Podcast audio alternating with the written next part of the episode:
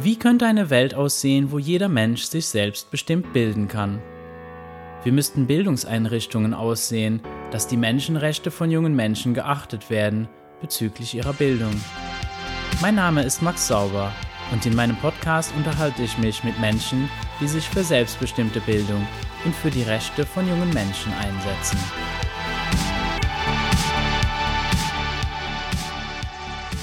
Heute bei mir zu Gast ist Lukas Dudek. Du hast sieben Geschwister und bist mehr oder weniger eigentlich schulfrei aufgewachsen in Deutschland und äh, machst heute einen, einen YouTube-Kanal Bildung und Lernen in Freiheit geht auch ohne Schule. Willkommen in meinem Podcast. Ich freue mich auf das Gespräch. Ja, danke für die Einladung, Max. Freut mich hier zu sein. Also du bist ja dann schon sehr früh in Kontakt gekommen mit ja, Lernen ohne Schule eben. Kannst du dich da noch dran erinnern, wie das so für dich war als sehr junger Mensch? Ja, also ja, ich wurde nie eingeschult, weil einfach mein älterer Bruder, der hat die Schule ausprobiert, aber dann in der ersten Klasse nach einem halben Jahr haben meine Eltern ihn dann aus der Schule genommen, weil es hat ihm dort nicht gefallen und wir haben auch schon gemerkt, zu Hause kann er besser lernen. Und so kam es dann, dass ich gar nicht erst eingeschult wurde. Und ich kam auch nie auf die Idee, in die Schule gehen zu wollen, weil ich gesehen habe, mein älterer Bruder, der muss nicht zur Schule gehen. Warum sollte ich dann irgendwo jeden Morgen hingehen müssen? Und als er angefangen hat, zu Hause dann, dann haben wir das, also meine Eltern haben das dann so wie in der Schule einfach fortgesetzt, dass wir die Schulbücher hatten und das dann recht strukturiert mit der Grundschule einfach angefangen haben. Und ich habe dann auch schon also als er sozusagen in der ersten Klasse war, habe ich dann auch schon angefangen, da so Vorschulhefte durchzugehen. Und so war das für mich dann völlig normal, einfach auf diese Weise dann auch weiter danach dann zu Hause zu lernen. Ich meine, in Deutschland ist das ja eigentlich nicht erlaubt, im Hausunterricht zu machen. Da gibt es, ist nur sehr schwierig. Also ich will jetzt nicht sagen, es ist gar nicht erlaubt, aber der Ausnahmekatalog ist sehr, sehr klein. Und ja. äh, wahrscheinlich äh, hast du da nicht reingepasst. Wie war diese Erfahrung? Hat das, hast du das viel mitgekriegt, dass deine Eltern da Stress gekriegt haben? Klar, auf jeden Fall. Also wir, es fing an mit äh, Bußgeldverfahren. Also zuerst kommen dann Briefe von der Schule, die dann die Kinder dazu auffordern, doch in, der, in die Schule zu gehen. Dann kommen dann Mahnungen vom Schulamt, Bußgeldbescheide. Und da wir in Hessen waren, das ist ja in Deutschland von Bundesland zu Bundesland unterschiedlich, da gab es dann sogar auch noch weitere Gerichtsverhandlungen. Es gab sogar mal, also meine Eltern mussten zu zahlreichen Gerichtsverhandlungen gehen. Es kam zu Geldstrafen und es gab sogar auch mal eine, ein Urteil für eine Freiheitsstrafe. Das wurde dann aber wieder aufgehoben. Am Ende gab es nur eine kleine Geldstrafe. Also so streng wird das tatsächlich in manchen Ländern in Deutschland verfolgt. Und mittlerweile ist es aber so, dass die Behörden uns in Ruhe lassen. Also selbst jetzt habe ich noch die jüngsten Geschwister, die lernen noch zu Hause in Freiheit. Die widersetzen sich also noch der Schulpflicht. Und die Behörden mussten dann aber irgendwann einsehen, zum einen, dass wir da recht hartnäckig sind, dass wir uns nicht einfach so abschrecken lassen. Und heute ist es auch einfach viel offensichtlicher als damals, dass das funktioniert, dass jetzt unsere Zukunft nicht gefährdet ist und dass wir zu Hause mindestens so gut lernen können wie in der Schule und wir somit keinen Nachteil haben. Und dann ist es ja fast schon lächerlich, wenn die Behörden dann uns weiter nachstellen und uns sozusagen dafür bestrafen, dass wir uns tatsächlich in vielen Fällen oder meistens besser auf die Zukunft vorbereiten als andere, die einfach zur Schule gehen. Ja, mir ist jetzt vor kurzem ist mir ein äh, Dokument nach, ich habe ein paar äh, Studien gesucht über Sozialisation und Homeschooling und habe tatsächlich einen, eine Studie vom ja, von der Bundesregierung gefunden, die im Auftrag der Bundesregierung von 2009. Also scheint es ja durchaus so zu sein, dass auch in Deutschland dieses Thema auch für Politiker nicht unbekannt ist. Und, äh, als ich diese Studie auch gelesen habe, also da geht ja auch eigentlich draus hervor, dass die da auch nicht wirklich irgendwelche stichhaltigen Gründe finden können, warum so eine totale Schulpflicht eigentlich notwendig wäre und das eben Homeschooling, weil ich denke, das ist ja so ein bisschen das Vorurteil, dass wenn du eben zu Hause unterrichtet wirst, also wie auch immer man das jetzt nennen will, in Home Education, dass das irgendwie schädlich wäre, dass das Kindeswohl da vielleicht sogar gefährdet wäre und so weiter. Das ist ja so ein bisschen die Annahme und das Argument der Schulpflicht. Und ich meine, der internationale Vergleich zeigt, das ist eigentlich sehr, sehr ungewöhnlich. Deutschland steht da ziemlich alleine da. Mittlerweile hat Schweden allerdings da auch zurückgerudert und auch so eine Schulpflicht eingeführt vor ein paar Jahren. Aber das war auch schon vor zehn Jahren irgendwie bekannt. Warum hast du irgendwie eine Idee? Was, was ist dein Gefühl? Wo, wo kommt diese, dieses Vorurteil her? Und was hat sich verändert, dass die Behörden wohl doch jetzt eher entspannter damit umgehen? Ja, es gibt natürlich alle möglichen Vorurteile. Und ich glaube, die meisten kommen erst einmal daher, dass die Menschen eben sehen, okay, da ist jemand, der macht es komplett anders. Und anders ist dann im ersten Moment erstmal komisch, da fragt man sich, der muss doch irgendwas falsch machen. Weil der Mensch neigt halt dazu, nach Gründen zu suchen, warum das, was man selber gemacht hat, richtig ist. Und wenn dann jemand herkommt und sagt, ja, ich mache das komplett anders und das ist gut so oder funktioniert bei uns besser, dann fühlt man sich selbst gleich so ein bisschen angegriffen. Und klar, ja, dann wird man erstmal nach Vorurteilen suchen und sagen, ja, aber das kann doch nicht funktionieren aus den und den Gründen, anstatt sich selber mal zu hinterfragen und zu überlegen, ähm, ja, was könnte denn der Vorteil sein, so wie die das anders machen. Und ich glaube, das ist einfach so eine grundlegende Denkweise, lässt sich ja auch in anderen Bereichen beobachten, dass immer, wenn jemand da mit einer neuen Idee herkommt, dann wird er erstmal schief angeguckt. Ja, im Bildungsbereich ist das echt schade, dass da die Menschen sich so sehr auf das verlassen, was man schon immer gemacht hat also schade deshalb, weil das so große Auswirkungen hat auf die Zukunft des Einzelnen. Also die Art und Weise, wie du lernst, wie du da an das Ganze rangehst. Aber ich glaube, zum einen sind heute die Menschen bereiter, sich mit ja, mehreren Bereichen ihres Lebens so aktiv auseinanderzusetzen. Du siehst es ja auch zum Beispiel, diese Bewegung im Bereich Persönlichkeitsentwicklung, dass die Menschen äh, sich Gedanken darüber machen, wie sie sich in ihrer Persönlichkeit weiterentwickeln können in Bereichen wie Kommunikation oder Motivation und so weiter. Und früher hat man einfach nur drauf geschaut, so, okay, ich studiere und dann habe ich meinen Job und dann äh, war's das. Aber heute ist man einfach da aufgeschlossen, an sich zu überlegen, wie man die Dinge, die man so macht, wie man die besser machen kann. Und so langsam erfasst das halt auch so ein bisschen den Bildungsbereich, dass man sich fragt, wie könnte man die Dinge denn richtig machen? Ja, was, was wäre denn der Idealzustand? Und ja, je weiter sich das, sich diese Gedanken verbreiten, desto mehr wird dann natürlich auch das Schulsystem hinterfragt. Und es gibt ja auch, es, schon seit Jahrzehnten gibt es ja schon Kritik am Schulsystem. Das kennst du ja auch. Es gibt ja da schon Bücher, die teilweise ja schon Jahrzehnte alt sind. Also selbst so Leute wie Napoleon Hill, also so ein Erfolgsautor, der Bücher über Erfolg geschrieben hat, der hat schon äh, Anfang des letzten Jahrhunderts darüber geschrieben, dass die Schule die Menschen auf eine bestimmte Denkweise konditioniert, nämlich sich nach außen hin zu orientieren, darauf zu warten, dass andere einem sagen, was man machen soll. Also diese Idee, dass das Schulsystem wahrscheinlich die ungünstigste Bildungsform ist, die ist schon lang bekannt. Aber es ist einfach eine, ja, so eine festgefahrene Struktur und natürlich erfordert es immer mehr Aufwand, sowas Bestehendes zu verändern, anstatt es einfach weiter laufen zu lassen. Und was die Behörden eben sehen, ja, ist eben so die gesamte Stimmung, dass eben immer mehr Menschen sich mit diesem Thema beschäftigen und dass es sozusagen immer mehr Bevölkerungsgruppen erfasst, dass es nicht mehr einfach nur Exoten sind. Und das andere jetzt, was jetzt letztes Jahr passiert ist mit dem Lockdown, wo viele Eltern dann den Distanzunterricht erlebt haben oder einfach erlebt haben, dass die Kinder zu Hause in vielen Fällen mehr Ruhe haben oder dann auch äh, intensiver lernen können. Das ist natürlich auch nochmal eine extra Erfahrung, wo dann viel mehr Menschen gesehen haben, okay, es könnte ja auch ganz anders funktionieren. Ja, wobei sogar auch da versucht wird, irgendwie so ein, ein Bild zu zeichnen, als hätten jetzt die jungen Menschen sehr viel Lernverlust gehabt. Das scheint mir auch eine recht undifferenzierte Sicht auf die Dinge. Und da gibt es auch sehr viele widersprüchliche, also mindestens, ich kann mal einfach nur erzählen, was, was so aus dem Luxemburger Bildungsministerium da kommuniziert wird. Auf der einen Seite wird kommuniziert, dass sie jetzt sehr viel Lernstoff verpasst hätten und danach, äh, kurz so zwei, drei Wochen später, kommt eine Studie raus, ah, die haben eigentlich ziemlich gut gelernt zu Hause. Das hat super funktioniert. also ja. da gibt es so ein bisschen einen Widerspruch, wo, wo, wo es mir scheint, also es wirkt für mich so ein bisschen wie ein Versuch, dieses Bild der Schule aufrechtzuerhalten, diese, diese Story, dass es die wirklich, wirklich braucht und ohne die ginge es nicht.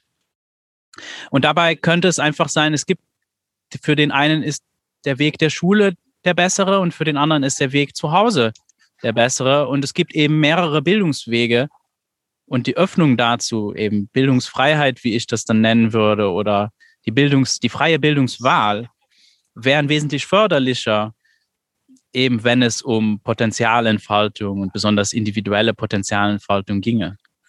Genau, also was man da sehen muss mit diesem Distanzunterricht ist eben, dass wenn du bei einem Schüler, der gewohnt ist, immer zur Schule zu gehen und darauf zu warten, dass die Lehrer dir sagen, wie du was machen sollst, wenn du das dann auf einmal wegnimmst, diese ständige Aufsicht, dann ist es nachvollziehbar, dass damit viele erstmal nicht zurechtkommen, weil die es einfach nicht anders gewohnt sind. Und du musst das ja, du musst ja ganz neue Denkweise und Verhaltensmuster entwickeln, wenn du auf einmal einen ganzen Tag lang frei hast und vielleicht Lernmaterialien hast, aber nie äh, selber da deinen eigenen Weg zu diesem selbstständigen Lernen gefunden hast. Und klar ist es dann vielen so passiert, dass sie dann nichts gelernt haben, weil eben dieser Druck erstmal nicht da war. Und jeder Mensch, der jahrelang dazu angehalten wurde, eine bestimmte Sache unfreiwillig zu machen, wird dann, wenn er Freiheit hat, erst einmal so ins andere Extrem, zum anderen Extrem übergehen, also erstmal gar nichts machen. Und deshalb, ja, verstehe ich, dass es bei vielen dann nicht funktioniert hat oder dass viele dann vielleicht auch Lernstoff verpasst haben. Äh, auf der anderen Seite muss man sich auch fragen, wie wichtig dieser Lernstoff dann überhaupt ist. Also wenn das sowieso am Ende dann wieder vergessen wird. Wahrscheinlich ist es einfach so, dass die Lehrer oder die Schulleiter oder die, das, die ganzen Kultusministerien, die trauen sich nicht, jetzt sozusagen ein Auge zuzudrücken und jetzt zu sagen, okay, wir haben jetzt einfach Lernstoff verpasst, das konnten wir jetzt nicht beibringen. ja, die, die wollen sich an ihre eigenen Lehrpläne halten obwohl das selbst ja auch oft sinnfrei ist, weil die Lehrer versuchen, den Lernstoff so irgendwie noch durchzudrücken. Aber wenn am Ende nichts hängen geblieben ist, wenn das einfach nur einfach mal dem Schüler erzählt wurde, bringt das ja auch nichts. Also man versucht es halt von außen so aussehen zu lassen, als ob der ganze Lernstoff wirklich durchgegangen wurde, aber im Endeffekt ist das Ziel ja nicht wirklich erreicht worden. Das Lernziel. Ja, es wird mehr ein Abarbeiten eines Programmes als tatsächlich eine Lernerfahrung. Und äh, ich würde sogar sagen, dass die, die Lernerfahrung wesentlich größer in der Hinsicht ist, wie du vorher schon gesagt hast, dass du eben lernst, dass du von außen abhängig bist von Menschen, die dir sagen, was du zu tun hast. Genau. Das ist natürlich so eine unterschwellige Erfahrung, die ich nicht unbedingt als positiv bewerten würde. Jetzt bist du ja schon mittlerweile Anfang 20 und äh, ich gehe mal davon aus, deine Schulkarriere ist auch beendet? Hast du irgendwie einen Abschluss gemacht oder bist du doch irgendwann mal in die Schule gegangen, um dir das mal anzugucken? Oder? Bin ich, ja. Ja, ich habe das genauso gemacht wie mein älterer Bruder. Wir sind in der zehnten Klasse in, zum zweiten Halbjahr auf die nächste Schule vor Ort gewechselt. Das war eine Realschule. Und dann, ja, habe ich ganz normal die Schule besucht von Februar dann bis zum Sommer zu den Abschlussprüfungen. Habe den Realschulabschluss gemacht. Das war, das war auch gar kein Problem. Also die Schule wollte einfach sehen, ob wir so auf dem Wissensstand sind. Da haben wir einen Einstufungstest in Mathe, Deutsch, Englisch gemacht. Das war keine große Herausforderung. Und danach hatte ich einen Schulabschluss und damit war ich dann, hatte ich die gleichen Voraussetzungen wie alle anderen, um danach dann alles weitere zu machen. Ich habe dann erstmal eine Ausbildung gemacht als Mechatroniker und danach dann nochmal ein Jahr eine Fachoberschule besucht, um sozusagen die Hochschulzugangsberechtigung zu bekommen. Insgesamt war ich damit anderthalb Jahre Vollzeit in der Schule, abgesehen von der Berufsschule während der Ausbildung und habe also beides kennengelernt. Klar, das war eine gute Erfahrung, das mal zu sehen, wie das da wirklich abläuft, weil ich glaube, wenn du nie in der Schule warst, so keinen einzigen Tag, dann ist es vielleicht manchmal schwer zu nachzuvollziehen, warum viele übers Lernen so denken, wie sie denken. Aber jetzt zum Beispiel mein jüngerer Bruder, der war nie in der Schule, also das, und der konnte auch studieren, also das geht auch. Wie alt ist dein, dein jüngster Bruder jetzt? Die jüngste, die ist jetzt zehn. Zehn. Und auch zu Hause im Lernen, ja. Und äh, was studiert äh, dein, dein Bruder jetzt? Also ich selber, also er hat sein Studium mittlerweile auch äh, beendet oder macht jetzt was anderes. Ich habe dann äh, BWL studiert und das auch abgeschlossen im Finanzbereich dann auch angefangen zu arbeiten. Also das ist auch so mein Hauptfachgebiet. Äh, jetzt fokussiere ich mich allerdings tatsächlich mittlerweile immer mehr auf dieses Thema Bildung. Kannst du irgendwie das beschreiben, den Kontrast? Als du dann in die Schule gekommen bist, äh, hast du da den, einen Unterschied gemerkt oder? Ja, klar. Ja, also ich gehe mal davon aus, aber ja. kannst du das irgendwie beschreiben? Ja, in der Schule ist es so, dass du sozusagen dorthin gehst und wartest, was passiert. Also für mich war es wie ein Unterhaltungsprogramm und ich habe es auch irgendwie, es, es, es, es war eine gute Zeit, weil es war super entspannt, es war, du gehst dahin, setzt dich hin, ja wirklich wie so, eine, wie so ein Unterhaltungsprogramm. Der Lehrer erzählt was, du beobachtest die Mitschüler. Es ist nicht wirklich anspruchsvoll. Also für mich war es nicht anspruchsvoll, weil wir zu Hause darauf geachtet haben, dass wir mindestens das lernen, was die anderen in der Schule lernen. Wir haben uns auch an den Schulbüchern orientiert, die andere hatten. Und damit musste ich jetzt, als ich dann die öffentliche Schule besucht habe, nicht mehr lernen. Also vom ersten Tag an, ich habe aufgehört, zu Hause noch extra was zu lernen. Weil ich habe von dem Wissen gezerrt, was ich noch hatte. Und das ist, das ist das Gefährliche an der Schule, dass du eben nur das Minimum machst. Also das habe ich gemerkt. Ich, mein Ziel war die bestmögliche Note. Mehr, mehr musste ich nicht machen.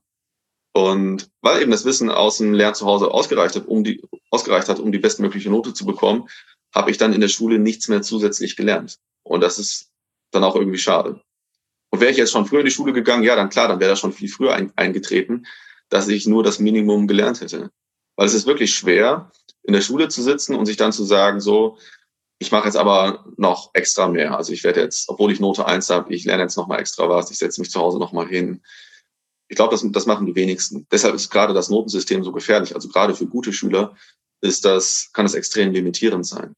Also das, das ist, das ist, glaube ich, der größte Unterschied, dass du auf einmal eben nicht mehr lernst, um die Sachen wirklich zu verstehen, sondern du versuchst so schnell wie möglich herauszufinden, was du machen musst, um ein bestimmtes Ziel zu erreichen. Und das kann jetzt eben dann eine Note sein oder irgendwie gut durch den Tag zu kommen, durch den Schultag, die Zeit möglichst angenehm zu gestalten. Das sind, das sind die Ziele, die einem Schüler dann wirklich, die, die der Schüler dann in der Schule verfolgt. Und nicht irgendwie, ich will das jetzt verstehen. Hattest du das Gefühl, dass es deinen Mitschülern auch so ging? Oder dass die da trotzdem irgendwie hinterher, die konnten nicht von irgendwelchem vorher äh, sich erworbenen Wissen da zehren? Genau, klar. Also bei den meisten war es genau umgekehrt. Weil eben, wie ich das eben auch schon erwähnt habe, ist es diese Lehrpläne, die sind, die sind ziemlich unrealistisch. Die Lehrer schaffen das oft nicht, das genauso nach Plan durchzuziehen, sodass dann kurz vor knapp vor der Abschlussprüfung noch schnell irgendwie ein Thema nachgeholt werden muss, weil das noch nie dran kam. Und dann sind die meisten damit überfordert, weil so wie in der Schule unterrichtet wird, es ist einfach nicht besonders effektiv. Es braucht dann sehr viel Zeit, bis es wirklich alle verstanden haben. Und es, es, das wird fast nie erreicht, dass es dann wirklich alle verstehen. Deshalb gibt es immer Schüler, die dann hinterher sind die dann, für die dann Schule, ja, stressig wird, also die dann dem immer irgendwie hinterherlaufen, die aber auch nie wirklich mal Ruhe haben, sich das mal gründlich anzuschauen. Also bei mir zu Hause im Lernen hatte ich auch Phasen, wo ich nichts verstanden habe. Zum Beispiel in Mathe, da die ersten fünfte, sechste, siebte Klasse in diesem Alter. Da habe ich wirklich nicht viel verstanden, aber ich habe mir dann einfach Zeit gelassen und so in der siebten, achten Klasse dann nochmal in Ruhe alles nachgearbeitet, also die ganzen Themen aus der fünften, sechsten Klasse weil ich wollte alles in der Tiefe verstehen. Ich konnte mir die Zeit herausnehmen, einfach mal eine Pause zu machen und sozusagen Grundlagen zu wiederholen. Und in, in der Schule hast du, hast du nie diese Freiheit. Du musst immer so am neuesten Thema dranbleiben, Hausaufgaben für das neueste Thema machen. Vielleicht kannst du in den Sommerferien dann mal die alten Themen wieder rausholen, aber dann, dann bist du ja das ganze Jahr über am Lernen. Das wird dann auch nicht wieder jeder machen.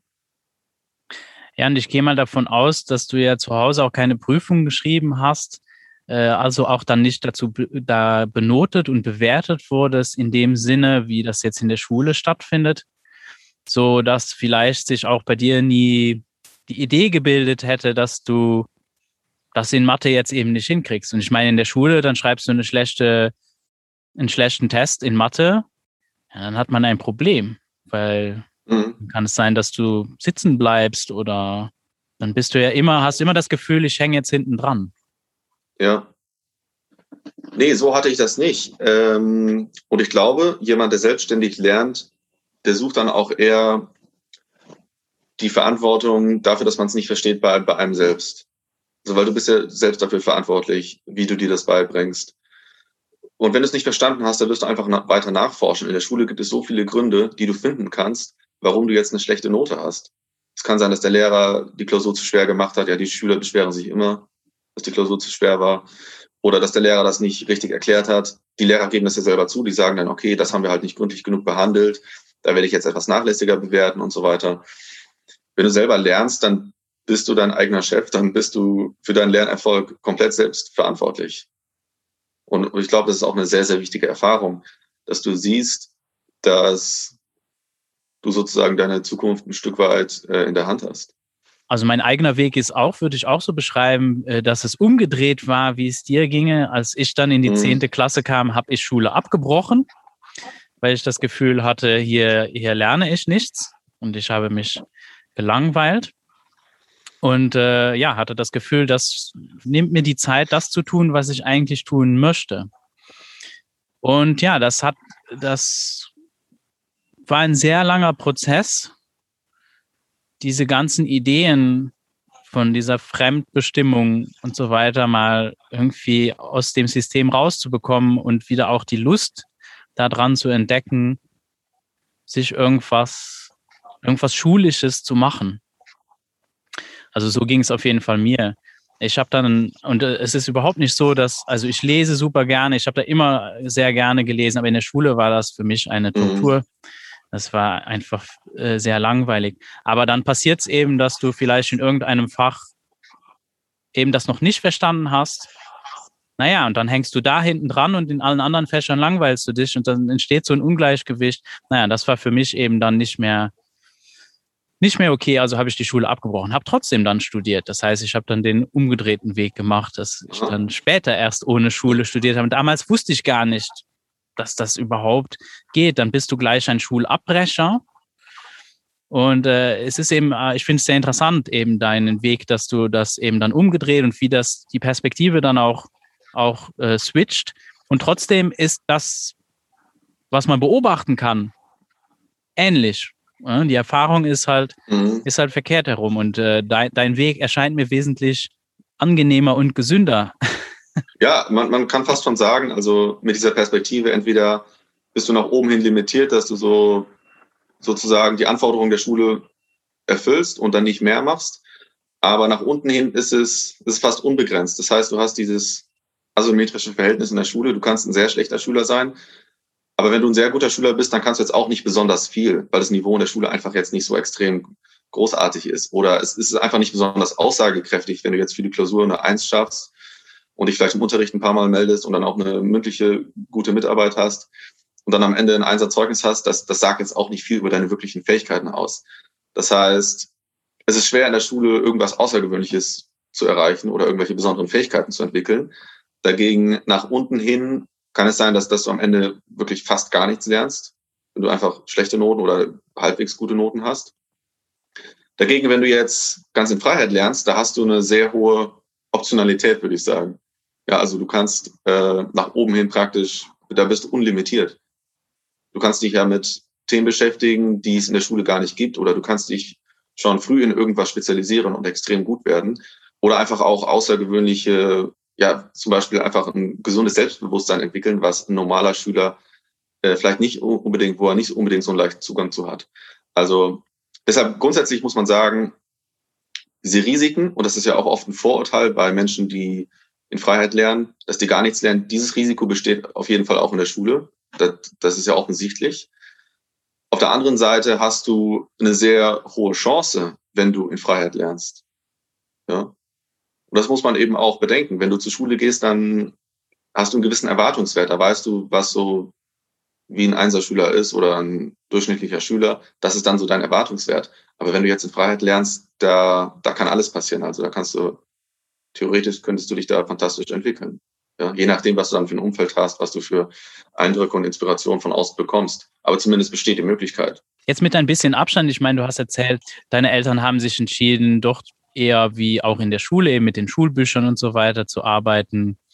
Und jetzt gibt es ja sehr viele eben Art und Weisen, wie diese ja, äh, Home Education eigentlich, will, ich es jetzt mal global sagen, eigentlich aussehen kann. Ja. Ne? Ich meine, du, du sagst auch eben, eben Lernen in Freiheit, in Freiheit. Was bedeutet das genau für dich und wie ist deine Perspektive heute darauf? Glaubst du, es hat die Schulbücher gebraucht? Würdest du das, wenn du jetzt Kinder hättest, das auch so machen oder würdest du das heute vielleicht nochmal anders sehen? Mhm. Ja, also Lernen in Freiheit. Ja, zunächst einmal wenn du nicht zur Schule gehst, hast du einfach viel mehr Freiheit. Zum einen, dass du nicht zu einem bestimmten Ort hingehen musst. Äh, erst einmal hast du auch keinen Stundenplan, keine, nicht diesen, diesen Takt. Du, du kannst ja auswählen, was du lernst, wie du die Sachen lernst. Ja, vielleicht kann ich kurz sagen, wie das bei uns war. Also wir haben am Anfang natürlich irgendwie zugesehen, dass wir den Schülern, die jetzt eine Schule besuchen, dass wir jetzt gegenüber denen keinen Nachteil haben. Vor allem, wenn auch das Schulamt uns vielleicht mal testen will, um zu sehen, ob wir zu Hause auch wirklich was lernen, weil es war am Anfang noch so eine Sache, die wir rechtfertigen mussten, dass wir zeigen mussten, okay, wir lernen hier auch wirklich was. Deshalb haben wir die Lehrpläne in Deutschland, ja, also wir haben geschaut, was, was in der Schule gelernt wird und dann haben wir das zu Hause erst einmal nachgemacht, weil wir dann für jedes Fach und für jedes Schuljahr die Schulbücher hatten, die wir dann auch durchgearbeitet haben. Aber es war trotzdem frei, weil, oder es, ich habe es so als frei oder selbstbestimmt empfunden, weil ich selber das Interesse für diese Fächer entwickelt habe. Also ich hatte eine Auswahl an Schulbüchern und für mich war einfach klar, okay, mein Bruder hat das vor zwei Jahren so gemacht, dann gehe ich jetzt auch all diese äh, Bücher durch und es war dann einfach ein grundlegendes Interesse vorhanden, das Wissen, was mir in diesen Büchern vermittelt wird, mir das selber anzueignen. Also da konnten meine Eltern auch nicht viel kontrollieren, ob das Wissen wirklich angekommen ist. Das, das war mein eigener Ehrgeiz, dass wenn ich da ein Buch lese, das nicht einfach nur lese, um dann sagen zu können, ich habe das gelesen, sondern ich wollte meine Zeit da schon sinnvoll investieren. Also das fing schon sehr früh bei mir an, dass ich gemerkt habe, wenn ich Zeit in was investiere, dann will ich dafür auch was zurückbekommen. Ja? Und ich glaube, das, das ist das Wichtigste, wenn wir darüber sprechen, ob diese Bildung oder das Lernen jetzt in Freiheit stattfindet oder in so einem festen Rahmen wie Schule. Also das Wichtigste ist, dass man das Ganze aus eigener Initiative heraus macht, dass da ein eigenes Interesse vorhanden ist. Weil ich glaube, das ist auch einer der wichtigsten Faktoren, wenn du irgendwas lernen willst, dass du den Grund für das Lernen siehst. Und der Grund sollte eben das, ist idealerweise das, das eigene Interesse oder ein Ziel, was man verfolgt. Und man kann das, was man lernt, mit diesem Ziel in Verknüpfung bringen. Also, dass man weiß, also auch wenn das jetzt was Uninteressantes ist, dass man trotzdem von seinem Ziel so, so sehr begeistert ist, dass man selbst was Uninteressantes für sich ja begeistert aussehen lassen kann, weil man eben weiß, genau das bringt mich jetzt zu, zu diesem Ziel, da muss ich einfach durch. Und ich glaube, das ist das Wichtigste. Ja, eine Voraussetzung dafür ist dann natürlich, dass man eine gewisse Freiheit hat, auszuwählen, was man lernt. Jetzt, wenn ich mir vorstelle, wie das bei mir war, also wir hatten einfach sehr viele Bücher zu Hause. Dafür hatten wir kein Internet oder keine großartigen, also keine Computer oder sowas. Das heißt, wir waren auf die Bücher beschränkt und wir hatten auch viele Bücher außerhalb des Lehrplans in der Schule hinaus, also zum Beispiel Bücher über Lernmethoden, über logisch Denken, über ganz andere Fächer, die man vielleicht später im Beruf lernen würde. Und dadurch waren wir schon sehr breit aufgestellt und jetzt nicht nur auf das Schulwissen beschränkt. Aber ich glaube, grundsätzlich ist es als Kind nicht so leicht, selber herauszufinden, oder es ist nicht immer leicht, selbst herauszufinden, was dich interessiert, weil in meinem Fall, es, es hat mich alles interessiert und deshalb war es dann nicht schlecht, dass ich mit allem in Berührung gekommen bin. Also, da, dass ich eben diese, diese Bandbreite hatte. Klar, hätte man, oder das, das ist eine Sache, die, glaube ich, sehr wichtig ist, dass man jemand hat, oder die Eltern, wenn sie das machen können, dass man jemand hat, der sozusagen genau hinhört oder genau hinschaut, was das Kind besonders interessiert oder wo vielleicht ein besonderes Interesse ist. Und dass dann, dass du dann als Kind mehr Wege siehst, wie du diesem, diesem Interesse nachgehen kannst. Oder dass du vielleicht auch mit anderen in Kontakt bist, die in diesem Fach schon viel, viel weiter sind, sodass du einfach siehst, was möglich ist. Ja? Weil einfach nur so, angenommen, du, du kannst jetzt im Internet dir, dich mit allen möglichen Themen beschäftigen, du, du hast viel zu viel Auswahl. Du, du musst irgendwo anfangen. Und du kannst nicht vom ersten Tag an wissen, was dich wirklich interessiert. Du musst einfach Sachen ausprobieren. Aber wie gesagt, wichtig, wichtig ist eben, dass dann jemand da ist, der dir zeigen kann, wie du in einem Thema, was dich dann wirklich interessierst, interessiert, da dann, wie du dich da dann wirklich weiterentwickeln kannst. Hast du irgendwie Erinnerungen dass es vielleicht mal in deinen jungen Jahren Menschen in deinem Umfeld gab, die dich dann auch irgendwie inspiriert haben, Dinge auszuprobieren, also so eine Art Mentoren, würde ich sagen. Jetzt ja. abgesehen von deinen Eltern und von deinen Geschwistern? Ja, zum Beispiel im Fach Mathe. Da haben meine Eltern uns jetzt nicht so viel Also da waren wir sehr auf uns gestellt. Da haben jetzt meine Eltern nicht besonders viel extra Input gegeben, was jetzt über die Schulbücher hinausgeht. Und da gab es dann einfach ein paar Aufgaben, die ich nicht lösen konnte. Und die habe ich mir dann gemerkt und dann, wir hatten da einen Mathe-Studenten, mit dem waren wir befreundet. Der, der war jetzt nicht immer verfügbar, aber als er uns dann mal besucht hat, dann habe ich die Aufgaben dann rausgeholt. Und er konnte mir dann auf einmal ja ganz einfach zeigen, wie ich diese Aufgaben lösen konnte. Also das, das kam nicht oft vor, aber das waren sozusagen wenige Momente, wo ich einen neuen Lösungsweg gesehen habe. Ja, das war an sich, das hat mir dann die Augen geöffnet. Also es hat gereicht, dass ich einfach auf eine andere Art und Weise dann so um die Ecke gedacht habe in diesem Fach Mathe. Und ich glaube, solche Erfahrungen sind extrem wichtig. Jetzt hätte man natürlich, kann man natürlich sagen, okay, in der Schule hast du einen Lehrer, der kann dir immer alle Aufgaben lösen. Aber das Problem dabei ist, dass du dann nie wirklich hart dran arbeitest, selber deine eigenen Lösungswege zu finden. Und abgesehen von diesen wenigen Aufgaben musste ich bei allen anderen Sachen wirklich meine eigenen Wege finden und viel nachforschen. Und das hat mir einfach ein tieferes Verständnis jetzt in diesem Fach gegeben. Das heißt, auf der einen Seite ist es ein Vorteil, wenn du alleingelassen bist, wenn du dich selbst zurechtfinden musst, wenn du vielleicht auch mal Umwege gehst. Auf der anderen Seite hilft es aber auch, wenn du ab und zu, also nicht ständig, aber immer wieder mal mit Menschen in Kontakt bist oder jemand hast, der dir einfach ganz andere Wege aufzeigen kann oder der in dem Fach wirklich ein Meister ist. Hattest du irgendwelche Interessen, wo du dich dran erinnerst oder auch vielleicht, die du auch jetzt noch hast, die überhaupt nicht auf dem Lehrplan vorkommen, mit denen du dich trotzdem aber eben intensivst auseinandergesetzt hast? Ja, ich habe sehr viel Klavier geübt. Das war so mein Haupt, eine meiner Haupt, ja, meine Hauptleidenschaft zu Hause. Und das, das mache ich jetzt nicht mehr, aber das habe ich wirklich sehr intensiv verfolgt und da habe ich auch gemerkt, das war eine, eine wichtige Erfahrung, um auch herauszufinden, dass nicht unbedingt, wie, wie intensiv du eine Sache machst oder, oder wie viel Zeit du in eine Sache investierst, sondern wie du die Sache machst, ist viel, das ist viel wichtiger. Das habe ich gemerkt, als ich dann zum einen einen Klavierlehrer hatte, wo ich gemerkt habe, okay, ich muss einfach anders üben, also die Dinge anders machen, nicht einfach nur Klavier üben, sondern es, man kann richtig und, und falsch Klavier üben. Und dann habe ich auch weiter selbst nachgeforscht, mir Bücher über das Klavierüben äh, besorgt und die durchgearbeitet. Dadurch habe ich dann darauf nochmal eine ganz andere Perspektive bekommen. Und das war dann auch so ein Schlüsselerlebnis, dass ich heute immer, wenn ich irgendwas mache, wo ich viel Zeit rein investiere, mir erstmal Gedanken darüber mache, wie mache ich das denn richtig, anstatt einfach so ins Blaue hinein mich mit einem Thema zu beschäftigen. Und das ist bei diesem ganzen Thema selbstbestimmte Bildung auch ein, ein ganz wichtiger Punkt. Da geht es ja oft darum, dass das Kind selber auswählen kann, was es lernen kann.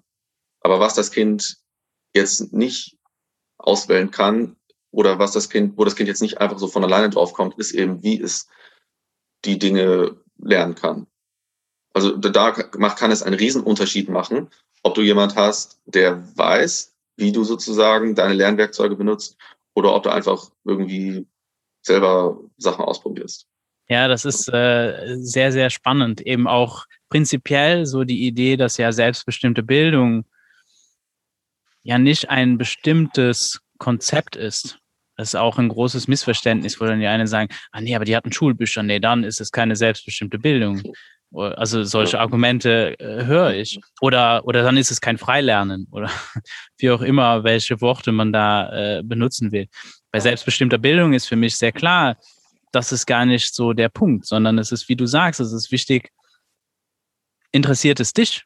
Möchtest du das wissen? Bist, hast du eine intrinsische Motivation, eben dir, ja, dieses Wissen zu erschließen, etwas eben zu lernen, etwas zu erfahren, damit zu spielen? Und und daraus resultieren natürlich auch ganz andere Dinge. Vielleicht spielst du heute nicht mehr Klavier, du hast aber trotzdem sehr viel gelernt durch dein Klavierspielen, was dir heute, was dir heute etwas bringt. Ja, da hast du ja sehr viel Erfahrung genau. gemacht, äh, sehr viele äh, Vernetzungen im Gehirn und einfach auch die Erfahrung zu machen, dieses Selbstbewusstsein zu entwickeln, dass du alles lernen kannst. Und zwar dann, wenn du es brauchst und wenn du es auch möchtest. So dass eben so diese ganze Idee von einem Lehrplan meiner Ansicht nach eigentlich völlig absurd ist. Weil wer legt es fest? Du hast es vorher schon mit dem Internet erwähnt. Äh, es gibt so viel Zeug, da draußen in, in unserer Umwelt, das können wir gar nicht alles erfahren. Und wer legt denn fest, was jetzt genau wichtig ist? Also das würde ich schon mal prinzipiell sehr in Frage stellen, ob, ob das überhaupt möglich ist und auch sinnvoll ist. Klar, das ist, das muss, muss man wirklich in Frage stellen, weil der Lehrplan in der Schule wirklich nur ein kleiner Ausschnitt ist von dem, was man so machen kann. Selbst die Fächer, die man heute studieren kann, die sind auch lang nicht alles, was man beruflich machen kann oder wie man Geld verdienen kann. Man sagt ja auch, die Schule zeigt dem Schüler, was es so für Interessen gibt oder was er dann später studieren kann. Also es gibt ja viel mehr, was man studieren kann, was in der Schule so noch gar nicht abgedeckt wird. Zum Beispiel jetzt, was ich gemacht habe, Wirtschaft, Finanzen. Davon bekommst du in einer normalen Schule kaum was mit. Und trotzdem ist das ein Riesengebiet, wo du später mit Geld verdienen kannst. Genau, das, das ist ähm, echt ein wichtiger Punkt. Man muss sich klar machen, klar, man kann nicht alles lernen. Man wird immer nur einen sehr kleinen Ausschnitt lernen können. Und trotzdem gibt es aber Dinge, wo ich glaube, die es, die man sozusagen, wo es sich lohnt, die auf Nummer sicher zu lernen. Aber das sind dann auch wieder mehr Fähigkeiten, anstatt einfach so das reine Wissen. Weil Wissen ist ja überall verfügbar, auch heute über das Internet und so weiter. Aber die Fähigkeiten zum Beispiel zu wissen, wie man an das Wissen rankommt, wie man sich das erschließen kann, wie man lernen kann, wie man äh, sich selbst ausdrücken kann, also wie man aus dem Wissen dann was Eigenes erschaffen kann. Das sind, glaube ich, Fähigkeiten, die jeder lernen sollte. Das heißt, wenn ich jetzt zum Beispiel so ganz frei lerne und hier und da mich mit dem Thema beschäftige, hier was lese, da was lese, aber nie so richtig in eine Fähigkeit komme, also nie so richtig wirklich mich in eine Fähigkeit weiterentwickle, da hast, da hast du vielleicht viele Sachen mal kennengelernt, aber am Ende bist du dann immer noch nicht wirklich ausgestattet, um dann in einer Sache richtig durchzustarten. Und deshalb denke ich, ist es wichtig, dass, dass man ja mit den Fähigkeiten anfängt. Und sich dann einfach fragt, so, okay, jetzt muss derjenige nur noch irgendwie ein Interesse für ein Thema haben, mit dem er dann diese Fähigkeiten üben kann. Ja, zum Beispiel die Fähigkeit des, wie man lernen kann. Man kann dem Kind jetzt nicht vorschreiben, was es lernen soll, aber man, man kann dem Kind sagen, schau her, du, wenn du dich da, dafür interessierst, ich zeige dir jetzt, wie du dieses Thema für dich erschließen kannst, weil dich interessiert das ja dann ist es in deinem Interesse, dass du da weiterkommst und nicht einfach nur mal so an der Oberfläche kratzt, sondern ich kann dir zeigen, wie du da ein richtiger Experte drin wirst. Ich glaube, das hat eben auch viel mit dem, dem Rahmen zu tun, in dem man sich befindet. Und auch das, natürlich kann man das auch nicht auf erzwingen. Jetzt so, du musst jetzt diese Methode mhm. benutzen und so weiter. Ich denke, dass dadurch, dass wir Erwachsenen eigentlich das in unserem Alltag tun, und ich denke, das ging dir dann auch so. Wahrscheinlich, dass du in deinem Umfeld auch beobachtet hast, ja, mal guck mal, meine Eltern, die machen das und das und das und das. Und dann wolltest du auch wissen, ja, das will ich auch können, weil mhm. ist ja mhm. klar, wir, wir evolutionär kommen wir auf die Welt mit der Fähigkeit, uns un an unsere Umgebung anzupassen. So dass eben viele von diesen Fähigkeiten sind ja notwendig, in unserer Umgebung erfolgreich zu sein. Ne? Und, und da irgendwie klarzukommen, die Welt zu verstehen. Wenn ich zum Beispiel nicht lesen kann, habe ich in unseren Breitengraden, naja, das ist, ist schon, das kann ein Problem sein. Ja. Deswegen ist es sehr unwahrscheinlich, dass ein junger Mensch zum Beispiel sich nicht diese Fähigkeit aneignen wird, lesen zu können. Und ich würde Lesen als eine Fähigkeit bezeichnen. Es ist nicht so wichtig, was mhm. du liest, sondern dass du ja. eben lesen kannst. Und dann kannst du damit ja dann tun und lassen, was du willst. Ganz im Gegenteil, zu was es eigentlich genutzt wird. In der Schule ist eh Lesen eher notwendig, damit die Methode funktioniert, wie Schule funktioniert. Du musst lesen können, damit du mit diesen Schulbüchern arbeiten kannst. Wenn du nicht mhm. lesen kannst, kannst du nicht in der Methodik, in der Didaktik, die die Schule vorgibt, funktionieren. Wenn du das natürlich zu Hause machst, gibt es andere Wege und dann lernst du vielleicht lesen später. Aber diese Fähigkeit wirst du wahrscheinlich lernen, einfach nur dadurch, dass die wichtig ist in unserem Umfeld. Wenn du jetzt im Amazonas aufwachsen wirst, Warum solltest du lesen lernen? Klar, das, das, das Umfeld und die Vorbilder, die spielen da eine sehr große Rolle. Ich meine, ich bin ja selber Musiker, also ich habe, äh, ich spiele Schlagzeug mhm. und weiß auch aus eigener Erfahrung, also wenn du eben so ein Instrument auf einem gewissen Level spielen möchtest, dann erfordert es einfach, dass du dieses Instrument sehr viel spielst. Ja. Und es ist sehr hilfreich. Es gibt natürlich Wege, wie du das dir schneller aneignen kannst. Oder ich würde eher sagen, das sind auch so Denkmuster. Zum Beispiel etwas, was sehr gut ist, ist, wenn du mit einer Einstellung an etwas rangehst, dass du das kannst. Mhm. Ja, dass du das schon mal prinzipiell, dass du das kannst. Und nicht eingeredet wurde, das ist schwer. Genau. Und, und besonders ja, junge Menschen können das sehr gut. Junge Menschen gehen meistens an die Dinge ran mit, das kann ich. Ja, ich mache das jetzt. Mhm. Und dann kommt erst später so, oh, äh, ich krieg das noch nicht hin. Und dann, aber das ist noch gar nicht so, dass das, wenn du das schon vorher irgendwie in die, in die Idee in den Kopf gesetzt bekommst, so, du würdest jetzt einem Baby erklären, wo du gehen, ist zwar richtig schwer. Das ist aber richtig anstrengend und ich bin überzeugt, dass dann sogar ein Baby dann so, boah, vielleicht sollte ich das gar nicht erst zu viel probieren, weil das ist ja auch schwer. Keine Ahnung. Also da kann man, vielleicht ein extremes Beispiel, aber da kann man schon ja. sehr viel Lernbehinderung. Also ich sehe eher so die Rolle des Erwachsenen, Lernen nicht zu behindern. Das ist schon mal eine große mhm. Aufgabe. Und dann im Idealfall kommen wir dazu, wie können wir denn jetzt lernen, äh, sozusagen tatsächlich fördern. Ich mag diese, dieses Wort nicht so sehr, weil weil es meiner Meinung nach heute sehr, ja, mit sehr vielen für mich negativen Dingen äh, verbunden ist, so Frühförderung und so weiter, wo einfach genau, der Gedanke genau. ist, ich müsste jetzt einen jungen Menschen nehmen und wenn ich das jetzt nicht, den jetzt da fördere, dann, äh, ne, da schwingt so für mich noch so ein bisschen eine Idee von Zwang. Aber jetzt in einem positiven Sinne, einfach, ich unterstütze dich, das ist vielleicht das bessere mhm. Wort. Ja. Ich sehe, du hast ein Interesse und ich unterstütze dich darin. Und auch das machen eigentlich Eltern sehr instinktiv bei, bei, bei Babys, bei ganz, ganz kleinen jungen genau. Menschen, dass die unterstützen, dass die die darin unterstützen. Die sagen nicht, ja, du grammatikalisch hast du diesen Satz aber jetzt falsch gesagt. Das ist mhm. so und so und so. Das, das macht doch niemand. Es ist eher, eher umgedreht, dass Erwachsene die Sprache der jungen Menschen, also der Babys, äh, übernehmen und dann auch so ja. reden, wie die reden.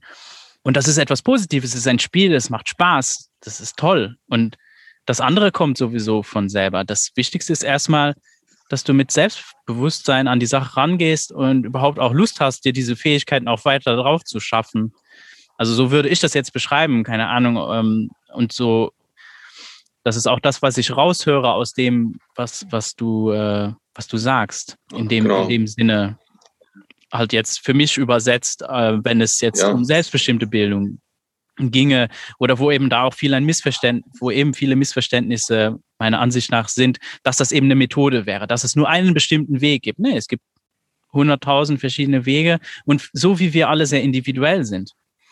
Na, es gibt ja. auch sicherlich äh, junge Menschen, die die da anders rangehen, wie du jetzt da rangegangen bist. Und ich glaube, das ist auch nicht so wichtig, dass wir dann sagen, ach so, ja, aber der Lukas hat das so gemacht, also musst du das jetzt auch so machen. Ich denke, so funktioniert das nicht.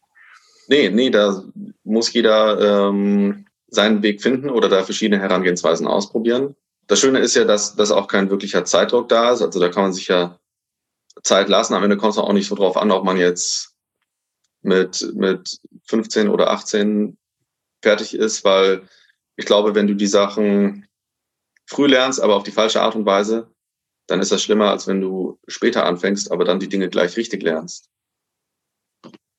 Also auch, auch bei der Frage, ob man schon so früh lesen können muss. Also zum Beispiel, ich habe erst, ja, erst so mit 15, 14, 15 so richtig angefangen, viel zu lesen. Und ich habe jetzt nicht jetzt einen besonders großen Nutzen davon gehabt, dass ich jetzt dann schon mit sechs Jahren lesen konnte. Das heißt, da, da da darf man sich nicht so auf die Zeit so festlegen oder sich da Druck machen, weil wenn du diesen Zeitdruck hast, dann, dann wirst du eben unfrei, dann fängst du eben an, dich einfach auf eine Sache festzulegen, auf eine Methode und dann bleibst du dabei, weil du dir nicht so die Freiheit herausnimmst und einfach mal einen anderen Weg ausprobierst. Das ist da, glaube ich, ein wichtiger Faktor, um da einen richtigen Zugang zu finden zum Lernen. Ja, und das Erstaunliche für mich ist eigentlich, na, ich meine, ich finde das auch, das ist ja auch doch schön. Bildung und Lernen in Freiheit. Wer würde das nicht wollen? Und doch scheint es so zu sein, dass der Standard ist Bildung und Lernen in Zwang. Ja, es ist, es ist immer bequemer, wenn du, wenn andere dir genau sagen, was du machen sollst oder wenn du ein vorgegebenes Konzept hast. Es ist. Aber für wen ist es, es bequemer? Ist einfach, ja, teilweise für den, für den Menschen selbst. Es ist bequemer, wenn ich einen Job habe und dann für den Job, weil ich so viel Respekt vor dem Vorgesetzten habe, jeden Morgen früh aufstehe, dann stehe ich auf jeden Fall jeden Morgen früh auf. Wenn ich jetzt aber selbstständig was arbeite für mich, wo ich jetzt nicht irgendwie um eine bestimmte Uhrzeit äh, morgens anfangen muss, aber trotzdem den ganzen Tag lang nutzen will, da ist es dann eine größere Herausforderung, sozusagen selbstbestimmt früh aufzustehen. Das Problem ist hier aber einfach nur, dass man einen größeren Respekt vor dem Arbeitgeber hat, anstatt als vor der eigenen Zeit oder als vor dem, was man selber ähm, vorhat. Also es ist einfach ein, ein äh, man gibt einfach eine höhere Priorität jemand anderem als dem eigenen, was man tatsächlich vorhat. Und klar, das, das hängt auch damit zusammen, wie man aufgewachsen ist. Also wer der Schule immer die oberste Priorität gegeben hat, also wer immer für die Schule früh morgens aufgestanden ist und dann in den Ferien natürlich jetzt erst einmal die Freiheit, äh, nicht früh aufstehen zu müssen, für sich dann nutzen wollte und nicht früh aufgestanden ist, der gewöhnt sich daran, dass man, wenn man die Freiheit hat, das Bequemste macht oder jetzt nicht fleißig oder was Unbequemes macht.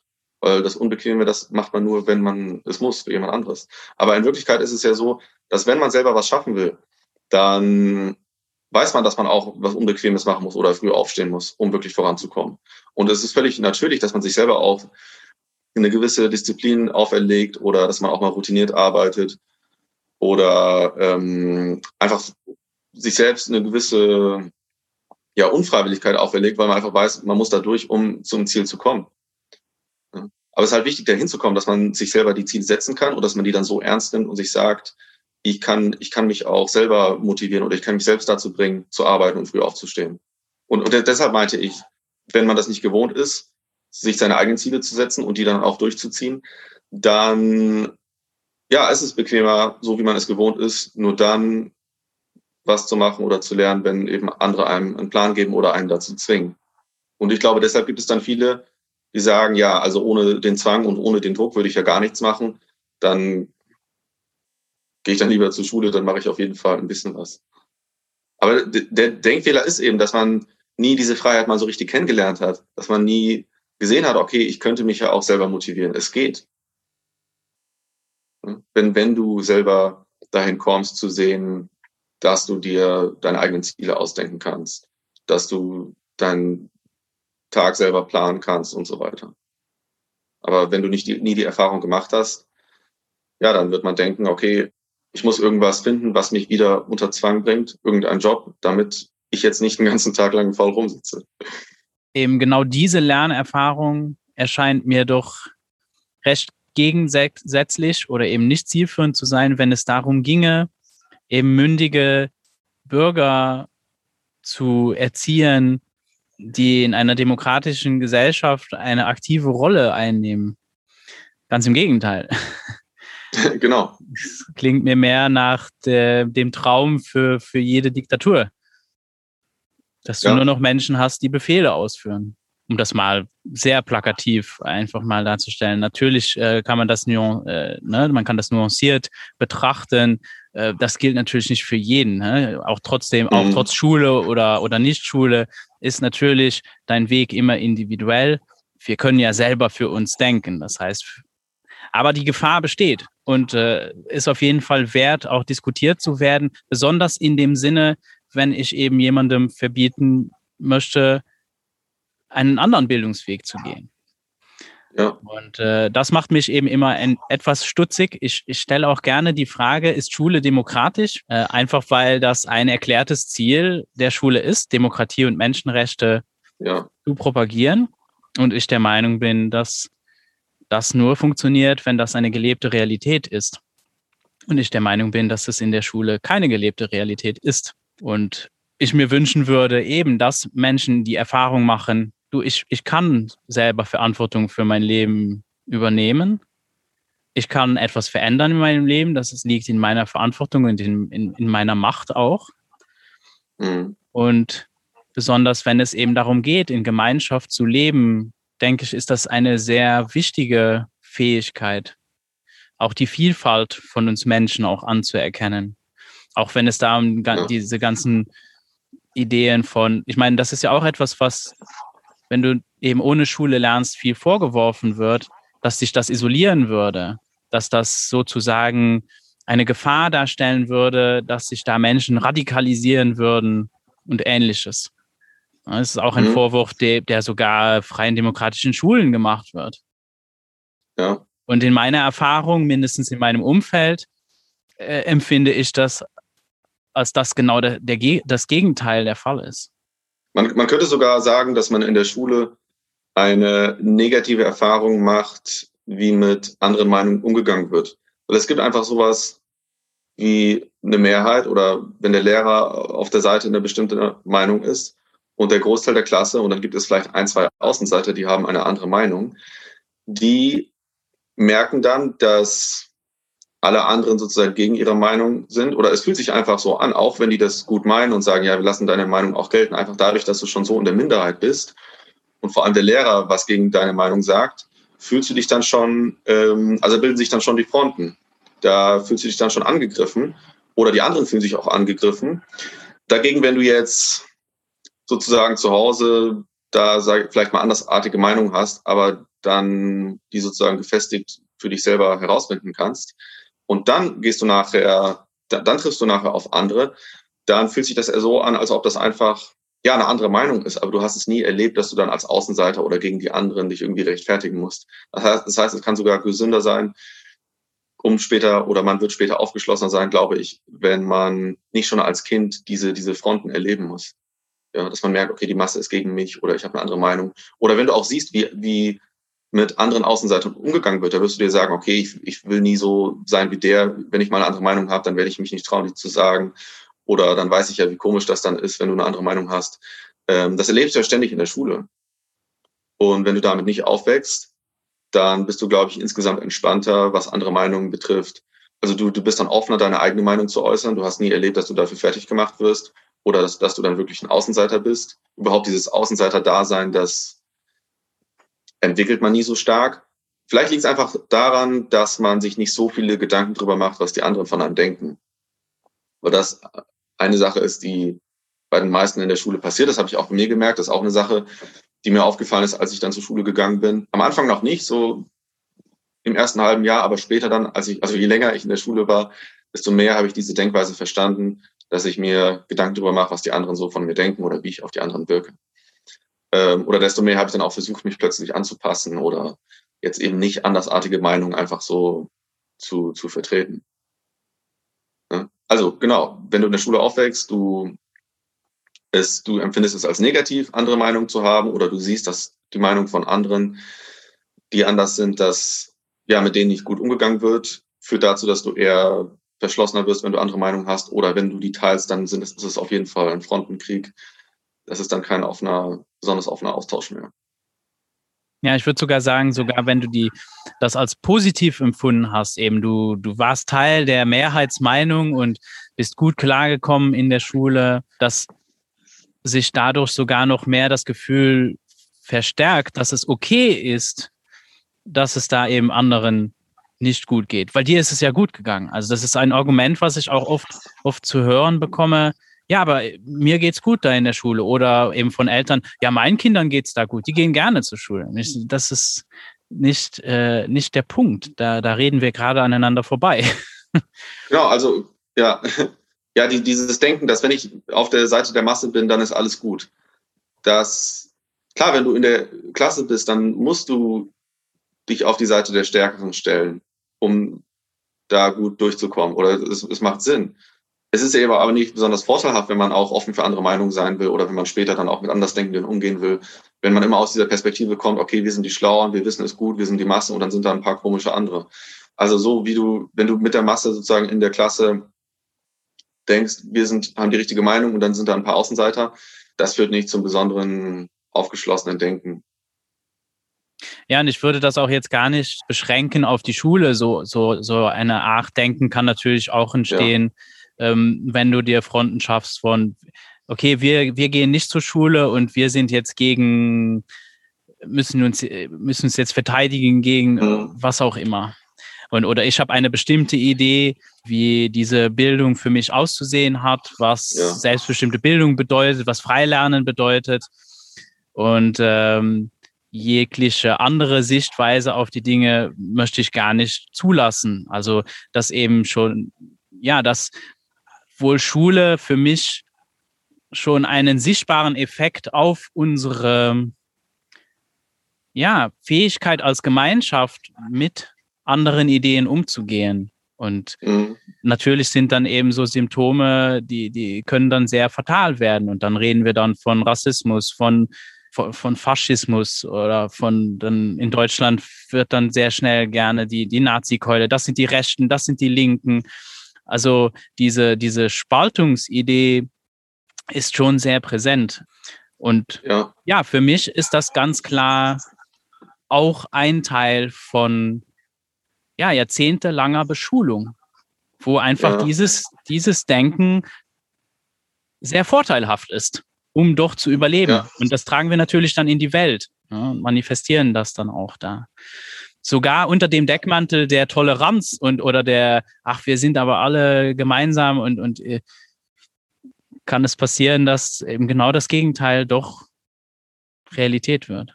Ja, also wenn, wenn du nur sozusagen dein ganzes Leben lang innerhalb einer kleinen Community bleibst, dann wirst du natürlich auch da recht starre Meinungen bilden. Aber jetzt in meinem Fall zum Beispiel, dadurch, dass ich zu Hause sozusagen eine intensive Zeit hatte, wo ich jetzt nicht so viele andere Meinungen kennengelernt habe, aber dadurch danach ja sozusagen im normalen Leben mit vielen Sachen in Berührung komme, habe ich dann diese Diversität erlebt Während jetzt jemand, der in der Schule aufwächst und dann auch nachher eben ganz normal im Leben mit anderen aus der Schule in Kontakt hat, dann nie so wirklich auch was anderes kennenlernt. Ähm, also, also ich glaube, diese Erfahrung bei mir, dass ich beides kennengelernt habe, hat, führt allgemein zu einer größeren Aufgeschlossenheit. Aber was du meintest, dass, dass diese, dass dieses starke Gegeneinander so herrscht, es könnte auch ein bisschen daher kommen, dass jemand, der, ja, wie ich das eben schon angesprochen habe, der jetzt in der Schule war und dem das jetzt vielleicht, der jetzt denkt, dass die Schule jetzt negative Auswirkungen auf seine Zukunft hat oder auf die Art und Weise, wie er sein Leben gestalten kann, dass so jemand sich dann, ja, dass er das System dafür verantwortlich macht. Oder dass er eine grundsätzliche Denkweise gegen die Lehrer hat, gegen die anderen. Ja, also er fühlt sich ungerecht behandelt oder fühlt, er fühlt sich da nicht, ähm, fühlt sich nicht als Gewinner des Systems. Und das könnte ein Grund sein, warum es zu so einem großen Gegeneinander kommt oder zu diesem, zu diesem Frontenkrieg zwischen den gegensätzlichen Meinungen. Ja. Ja, es ist eine, eine innere Verletzung. Ich meine, ich kenne das auch von mir selber, dass jetzt, wenn ich das dann so aufarbeite, ich hatte sehr viele, sehr traumatische Erlebnisse in der Schule. Mhm. Also da gab es schon Situationen, die, die mich auch heute noch begleiten. Mhm. Aber darüber eben hinauszukommen, dass, dass du nicht einfach nur in eine Opferrolle dann gehst, sondern dass es ja. auch wichtig ist für dich selber, das aufzuarbeiten und das nicht auf jeden anderen zu projizieren, nur weil äh, ich in der vierten Klasse halt einen ganz schrecklichen Klassenlehrer hatte, der mit Tennisbällen auf uns geschmissen hat, der mhm. äh, ausländische Mitschüler in Mülleimer gesteckt hat und durch die durch die Schule gefahren hat und rassistische Bemerkungen ausgerufen hat. Also es ging schon sehr weit. äh, mhm. ne? Ich das, kann das ja nicht ja. projizieren auf jetzt alle Menschen, die da sind. Nein, das war, das ist eben etwas, was passiert ist. Und das ist nicht gut. Aber genau, das, es kann auch im Gegensatz jetzt nicht zu einer es sollte auch nicht dazu führen, dass ich jetzt Krieg führen müsste gegen Schule, auch wenn mir das auch äh, schon durchaus manchmal an den, an den Kopf geworfen wird. Klar, auch wenn wir jetzt uns unterhalten, wir sind ja durchaus auch kritisch. Ja. ja? Und man, man stellt ja Fragen und so weiter. Aber ich finde, dass es nicht, die, diese Kritik ist auf jeden Fall, ist meine Intention nicht dahinter, da jetzt irgendeinen Krieg zu führen oder, oder unbedingt Recht zu haben, sondern es geht mir mehr darum, hier ist etwas, darüber sollten wir reden. Hier, hier, hier haben sich Fronten gebildet und vielleicht sind die gar nicht so. Und vielleicht könnte das auch anders sehen. Und ich glaube, dass auch jede Seite voneinander lernen kann. Ich finde zum Beispiel die Idee, dass es so Plätze gibt, wo junge Menschen hingehen können, wo irgendwelche Erwachsene sind, die, die Wissen teilen. Also prinzipiell finde ich das ja nicht verkehrt. Warum nicht? Ist so eine tolle Sache. Ja. Was ich in Frage stelle, ist, dass das unter Zwang passiert. Wäre ja mhm. viel schöner, wenn junge Menschen da freiwillig hingehen können. Oder eben, ich meine, in der zehnten Klasse, da warst du da eigentlich dann noch schulpflichtig in Hessen? Oder? Äh, dann nicht mehr, nee. Eben, da bist du ja Mit 16 dann, dann nicht mehr, ja. Genau, tatsächlich, nachdem du eigentlich nicht mehr schulpflichtig warst, genau. hast du dich dann entschieden, dahin zu gehen. Und dann ist es eine Freiwilligkeit ja. und ich denke, dadurch ähm, war auch da deine Erfahrung auch okay und eher ja. positiv sogar. Ne? Dass du einfach sagen ja. kannst, gut, ich konnte das jetzt erleben und das ist nicht unter Zwang passiert, so dass da auch nicht, äh, da, dass du dann auch danach nicht äh, irgendwie diese Wunden mit dir rumträgst. Und ich würde einfach sagen, dass Zwang würde ich immer mit Gewalt übersetzen. Zwang ohne Gewalt, das geht einfach nicht. Und sogar wenn jemand sagt, ja, aber ich fühle mich da wohl, finde ich immer noch angebracht, ja, aber wurdest du gefragt, ob du da hingehen möchtest? So mindestens eben diese Frage von, vom Konsens. Die ist, glaube ich, sehr, sehr zentral, wenn es eben um, um selbstbestimmte Bildung geht, ist das wirklich die zentralste Frage für mich, dass eine Entscheidung im Konsens gefällt wird, eben dass auch ein junger Mensch natürlich gefragt werden sollte, möchtest du das? Ist das okay für dich? Oder wenn er mitteilt, ne, das sind ja auch komplexe Dinge, das auch so ausdrücken ja. zu können. Aber wenn du merkst, hey, da ist etwas nicht in Ordnung, da stimmt etwas nicht, das auch ernst zu nehmen und zu gucken, was ist denn da? Vielleicht ist ja was vorgefallen, vielleicht, vielleicht hatte, hatte, hatte, war da ein Konflikt mit, mit einem Erwachsenen, vielleicht mit einem Mitschüler, was auch immer. Ne? Und davon profitiert ja auch die Schule. Dann, dann entstehen meiner Meinung nach sehr viele Probleme, die wir dann jetzt kritisieren oder mit denen wir uns dann jetzt beschäftigen, vielleicht gar nicht erst. Ja, das, das Schöne an deiner Position ist ja, dass du für mehr Freiheit bist, also grundsätzlich etwas Positives, während jemand, der jetzt versucht, Freilerner oder Schulverweigerer zu bekämpfen, dass so jemand an etwas Altem festhalten muss, was ganz offensichtlich nicht optimal ist. Ja, also du bist für mehr Chancen oder für mehr Möglichkeiten, während jemand, der jetzt Schule verteidigt und gegen Freibildung ist, der legt sich auf eine einzige Sache fest auf ein bestimmtes System. Und es ist natürlich jetzt für uns einfach glücklicher, da etwas für mehr Freiheit zu verteidigen, anstatt zu versuchen, irgendwie ein altes System äh, zu verteidigen oder an irgendwas Altem festzuhalten. Ja, ich finde prinzipiell das auch ein, eine schöne Schlussnote für unser Gespräch, eben in diesem Sinne, dass es eben um mehr Freiheit und Freiheit ist gut für jeden, auch für die Schule. Davon bin ich fest überzeugt. Und mehr Selbstbestimmung, Autonomie kann meiner Ansicht nach der Schule keinesfalls schaden. Und äh, eben das Vertrauen in junge Menschen, dass sie das können. Und du bist eins von ganz vielen Beispielen dafür, dass dieses Vertrauen äh, berechtigt war einfach vielen Dank, dass du äh, deine Erfahrungen mit uns geteilt hast, auch dass du das äh, so öffentlich auch tust mit deinem YouTube-Kanal. Ich glaube, dass das sehr wertvoll ist, einfach sich da offen auch damit umzugehen, sich zu zeigen und einfach auch sichtbar zu machen, du, ein anderer Weg ist möglich und darüber sollten wir sprechen. Genau, ja, danke Max für das Gespräch. Hat mich gefreut, hier da etwas mehr darüber erzählen zu können.